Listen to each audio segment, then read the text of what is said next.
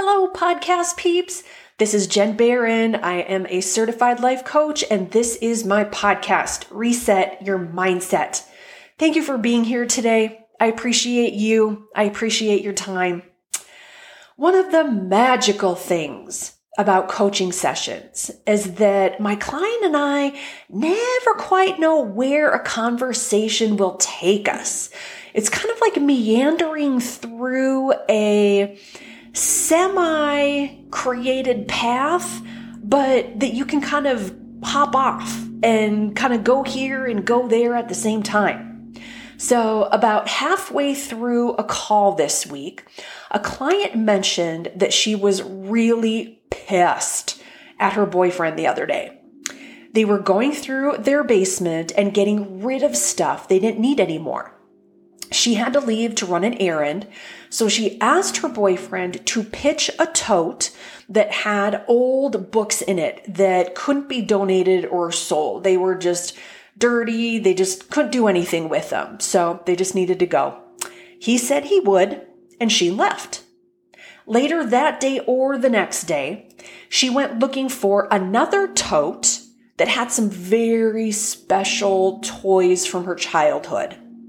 She couldn't find that tote and asked her boyfriend if he threw it away. He got flustered and couldn't remember if he did or not, but clearly, in his haste to get the purging done, he accidentally grabbed the tote with her precious mementos. Oh boy, can I relate to this at one point I was moving out of an apartment that I shared um, with an ex, and I misplaced, couldn't find a box of Christmas decorations, Christmas ornaments from my childhood. And this has been over 23 years, and I still think about that misplaced box of Christmas ornaments. So my client was crushed, upset, disappointed, and had lots of tears around the loss of, amongst other things, her Polly Pockets. If you grew up in the 80s or 90s, you know what I'm talking about. And so while she was sharing this with me, two things became important. And as she was trying to make heads or tails about the emotions coming up. Because she kept saying i don't know why i'm getting so emotional about these about these toys. But i wanted to acknowledge the pain and loss that her younger part was feeling and get curious about what she felt was lost when her Polly Pockets were tossed out she began to tell me about what life was like when she played with them, which was before she started kindergarten. She said that she loved to be outside, getting her hands all dirty in the dirt, being with nature and animals, and using her creativity and imagination. She felt like that part of her wasn't allowed to be fully there and present once she started school because school took her away from her beloved nature and animals and dirt for hours most days. And it hurt her soul and spirit to be away from the things that lit her up. She was crying as she shared this with me and I could see that she was reconnecting with her younger, playful, unsocialized part of herself that hadn't yet been told what was okay, what was not okay, what was okay to do or be. Back then, she was her authentic, real, and genuine self. I could totally see this sweet and precious little girl just glowing from the inside because she was listening to and honoring herself. Okay, So we acknowledged how she was feeling and uncovered why. Thanks to one of my favorite tools and techniques, curiosity. The next step was to see how she could tap into that little girl's wisdom, wants, and needs and stay tapped into them. Because we all believe the lie that we have to grow up, that we have to quit doing those things, that we have to put our toys down. Because when we do, when we don't do the things that light us up, we do all sorts of unhealthy things to try to fill their void. And holy crap, do I know this from personal experience? We will overeat. Done that. We will overdrink. Done that. We will scroll on social media like it's a part time job or our life depends on it.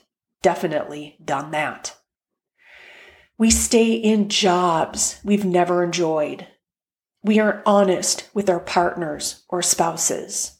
We suppress our thoughts and feelings and do what we think we are supposed to think and feel. All of this suppression will make us very unhappy and sick. Period. My client was on board with reconnecting to this authentic part of her because it feels really fucking good to do that. But she didn't know how. And that's always our question. Okay, I hear you, Jenn. I get it. But how? So I suggested she follow her interests and begin anywhere. What catches your attention? What just sounds fun in this moment? Just do it. Just follow it. We think we have to know where something will lead us, what the end game will be, what the final step will look like, and that we get bonus points if it's productive. And it needs to be both productive and know where it'll go in order to do it. And that's just old stories, socialization, and patterns. Start practicing paying attention to what piques your interest. If you feel like you have lost touch with that part of you as well. What sounds fun? Or what did you like to do when you were little? And I even suggested that my client order a Polly Pocket or two if that felt good. But that doesn't mean that she has to start playing with dolls. Maybe one will sit on a dresser or in a box of keepsakes. It's important for her to have something that reminds her of this special and authentic time in her life so that she can remember that that is who she is and that it's always been there and it always will be. I have some awesome Miss Pac-Man leggings that a friend gave me and they make me smile every time I see them or wear them. And when I'm not wearing them, I just have them hanging on a hook in my closet. So I literally see them at least twice a day. And they make me so happy. That is their point. And I cannot thank my friend Rhonda enough for gifting them to me. They remind me of years and dollars, lots of dollars spent behind my favorite video game at the roller skating rink or at the convenience store that was just a block away from my childhood home. Life is for enjoying, having fun, and connecting with the people we care about. Sure, there are adulting things we have to take care of. But don't you think it's time to reconnect with the core and essence of who you are, especially if you've lost touch with them or think you don't have time. Please give this a ponder, give it a thinksy, and take any little baby steps, any little kitten steps to help you reconnect. Thank you so much for listening. I appreciate you. I'm Jenn Baron. I'm a certified life coach, and this is my podcast, Reset Your Mindset.